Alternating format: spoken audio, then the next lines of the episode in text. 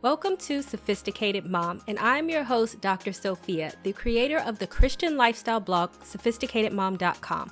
I will break down faith based advice and make it applicable and relatable to help you on your journey on this thing we call life. You'll learn everything you need to know on how to become the master of your own destiny.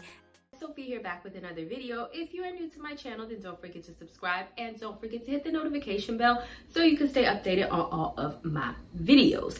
And don't forget to check the description box because I always put a lot of stuff in there. So what are we going to be talking about today? And we are going to be talking about how to become one of God's favorites. And why do you want to do this? Because you do, duh. so when we talk about becoming one of God's favorites, I want to caveat this by saying God does love all of us, of course, because God is love. He does not know how to be anything else. However, I also think that it is important for us to realize that God does have specific favorites that he rewards. We could see that in the story of David. We could see that in the story of Joseph. And so that's why it is important to understand what does it mean to be God's favorites, how to become God's favorites, and what does that mean for you? Because becoming one of God's favorites doesn't necessarily exempt you from hardship and it doesn't exempt you from pain. It's important to know that. But the way in which you are rewarded and treated and guided throughout your life can be beneficial if you are deemed to be one of God's favorites. That's how it was with Job. There was a hedge around Job that God had put around Job that he temporarily removed so that the devil could come in and wreak havoc on his life. That's just what it is. It wasn't because um God hated Job, but it was because that God needed to determine how deep Job's love was for him. And basically Job received two, ten, whatever times towards the end that he had lost. But ultimately, that was a test in which Job had to go through in order not to necessarily prove how much he went hard for God, but in a way it was like passing a test. So it's very, very important for us to know that just because we are enduring something bad, enduring hardship, that God does specifically send us tests so that we so that he can determine the level of our righteousness. And when i say righteousness i'm going to link down my video down below um, where i talk about this and I forget the name of it, but basically, you know, the reason why Noah was saved is because he was righteous in God's sight. The reason why Lot was saved is because he was righteous in God's sight. And the reason why everybody in Sodom and Gomorrah perished was because they were not. the reason why the rest of the world perished it, when it came to Noah in the flood is because they were not. Righteousness is a integrity or personality characteristics that you have that God has deemed you to be. And really that is one of the pathways to becoming God's favorite. So the first thing, and I kind of already touched on this, is passing the test. And I'm going to talk about Joseph um, in a bit. I have a specific video on Joseph that I'm actually, actually going to link down in the description box. But when we talk about Joseph, what Joseph was is that he was automatically called by God because the Bible teaches us that many are called or few are chosen. I believe that God is calling out to each and every one of us, but many people simply do not answer the call. So how God was calling out to Joseph with that was that he was sending him dreams and telling him that he was one of the chosen. And Joseph decided to believe that dream. So one thing that you have to do is that you have to choose to believe in what God is telling you it requires a lot of faith. Faith is something that we believe in that we don't necessarily see. The Bible specifically tells us that. So if God is telling you something and you are actively choosing to say, I'm not going to have faith in this, simply, or I'm not going to believe that it is going to come to pass simply because I cannot see it and I don't understand it, then how can you expect to become one of God's favorites simply because you can't even believe what he's saying to you? That don't even make sense. He's telling you something, you're like, oh, I don't believe you. You're basically calling God a liar. So that is not the way to becoming his favorites, but simply being open to receiving what God is telling you, no matter how extreme it seems to be. I'm sure that David didn't know that he was going or believe that he was going to be king when God told him, but yet that is an extreme example in where he did believe what was happening. Joseph did believe that God chose him for something bigger and he chose to hang on to that. And also he chose to pass the test because the next story, the next thing that we have when it comes to Joseph is like, okay, I have this dream. He sat up there and made the mistake of talk, telling all his family, but it is what it is. And then Joseph went through a series of trials. First, he was beat up and sold by his family. Then he was um, in prison and he served as a slave. Then he was falsely accused of rape and then he went to prison. And then ultimately, from that bottom, that is where he was exalted to the second hand of Pharaoh. But my point is, just because you are favored and chosen by God doesn't mean that there's not tests. And God was putting him through specific tests each point of the way. And you have to understand that first, each test, even though they seem bad, was actually leading Joseph closer to his purpose because the reason, and even Joseph knew that at the end, Joseph was like, um, when he when he reunited with his family again, Joseph said, "God has sent me before you." So you have to understand that you cannot be resentful, angry, or get upset with God when He is choosing to test you,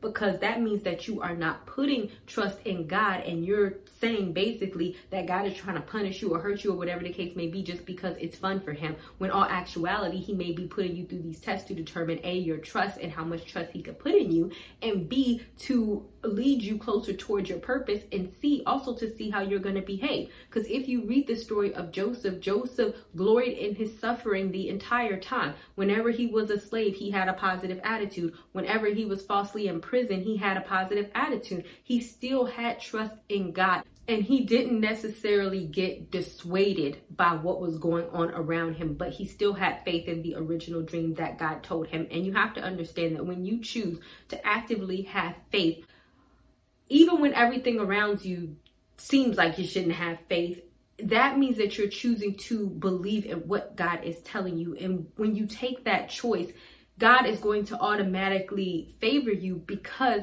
God knows that it takes a lot of I'm trying to find a different word other than faith, but it does in fact take a lot of faith to choose to believe in God over choosing to believe what you see. So it's like, oh, I'm taking God's side. I'm choosing to believe God. I'm choosing to trust God. I'm choosing God. I'm choosing God. I'm choosing God. I'm choosing God. And God likes to see that because he knows as humans, we can be, be very doubtful people, especially when something does not touch our five senses. It's very hard for us to believe. But when we choose to believe God anyway, despite all of that, then that is a way that we can become one of his favorites.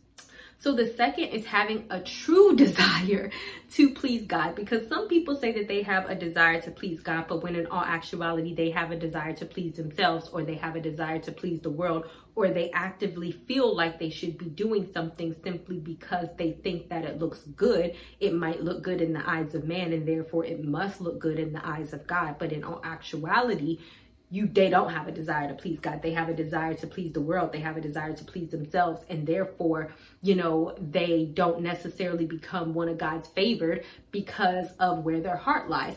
Um it's important for us to know that when it comes to God that he knows about our heart, right? Never make that mistake that we can put on this mask, this fakeness, this facade and God does not know who we are internally and if we're faking the funk. And that's why one of the confusing things is when it comes to David, David is always known for being a man after God's own heart. And I'm going to put my video, um, the spirit of David down in the description box because David was a man. He was very faulty. And this is the thing. God does not require us to be perfect in order to be his favored because we can't be perfect because we're people and we're always jacking up something somewhere, right? But it's also important for us to understand that God looks deeply into our hearts to understand that. In fact, when God sent um, Samuel to anoint David as king, Samuel was looking at all of his brothers and he was like, surely these other people who are more handsome, who are taller, who are stronger are chosen to be king. And lo and behold, God specifically says, don't look at outward appearance because I don't measure by that. I look at what's in the heart.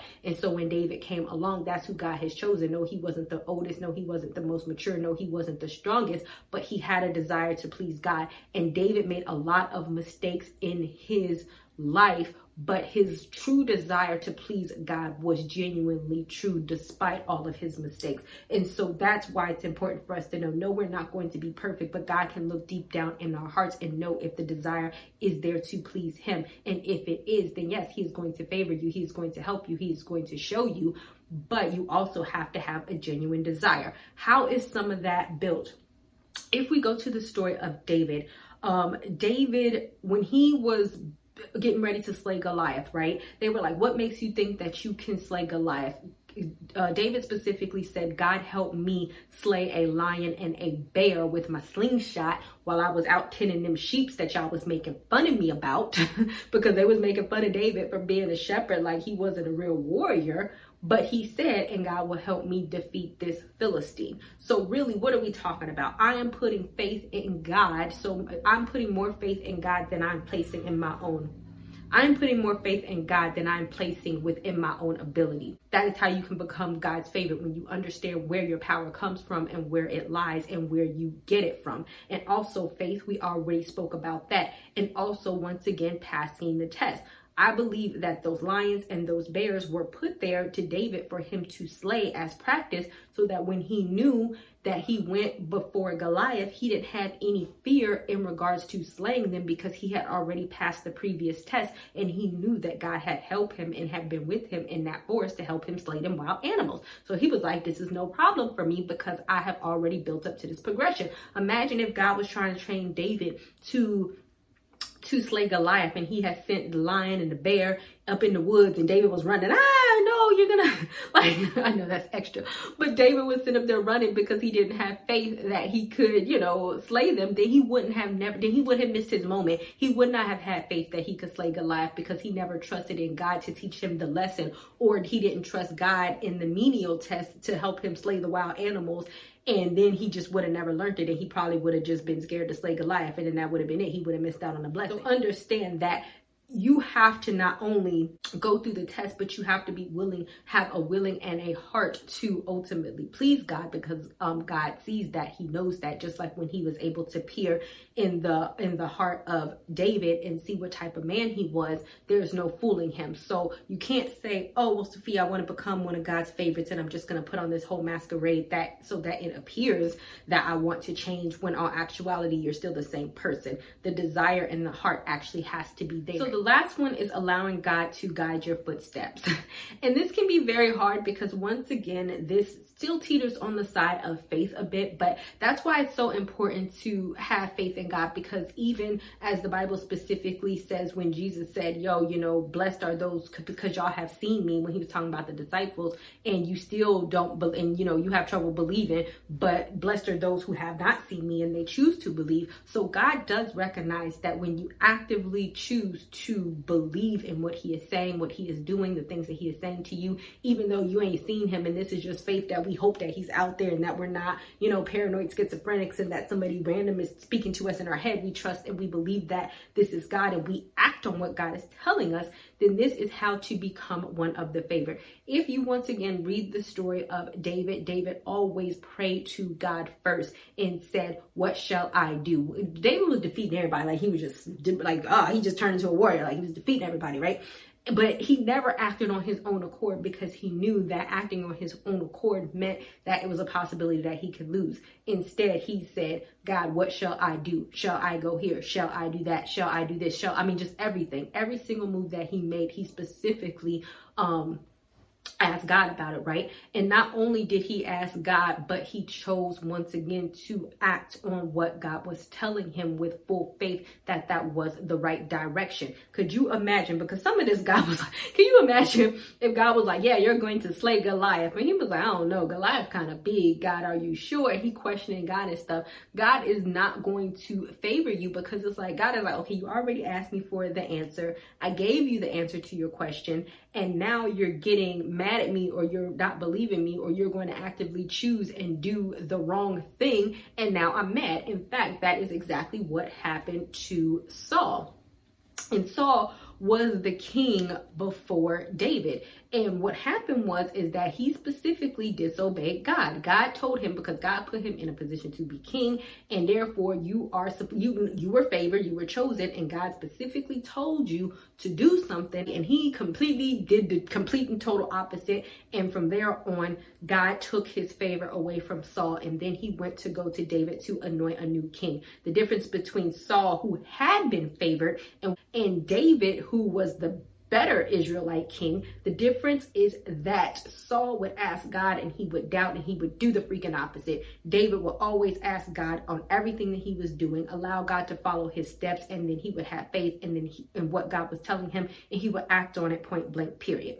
Now, that is not only how you become one of God's favorites, but that is also how God will elevate you. And so, it starts off very small because this is even how it was in my situation. Like I said, I I was just leaning on the everlasting hands of God, not knowing a lot of places that He was leading me and it just turned out to work out great, right? But in the beginning, it wasn't like that. God would just say, Oh, you know, do this. It was something minor just to see your obedience. Do that. And then the more that you begin to trust God and you hear from Him, you begin to do things and you begin to act on the things that He's telling you. And lo and behold, not only do you become prosperous and abundant in that process because you're getting direction from God, God is not going to lead you somewhere that is going to um, cause you to fail. Yes, it may give you tests like Joseph when he was just in a jail and a slave and all this other type of stuff, but ultimately the path was to his success. It was not to his failures. So it's like, yes, God tells us his thing, these things. Yes, we have to look beyond what we see because sometimes asking God and following those steps are not always easy.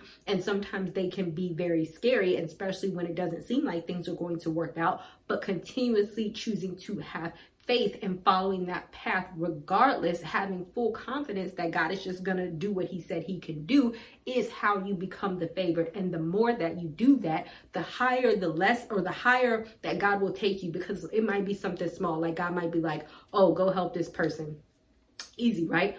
Oh, go here. Easy, right? Oh, you need to move. That's a little bit harder. Oh, you need to go back to school. That's a little bit harder oh, you need to start your business, that's a little bit harder because you're like, wait, Lord, I don't have no money to start this business. How am I? Oh, you're supposed to be, but the more that you see him do the small things or come through and you're like okay when god told me to move this turned out to be in my best interest so when he's telling me to start this business this must turn out my best interest too because i have xyz to back up the fact that me following god turns out in my best interest and so the more faith that you have and what God is telling you, and the more that you consult Him on every decision that you make to ensure that you are following um, the steps that He has guided out for you in life, then ultimately that is a way to become favored by God. All right, guys. So I hope this video helped you out. Don't forget to check the description box. All right, and I will see you guys another day, another time. Bye, y'all.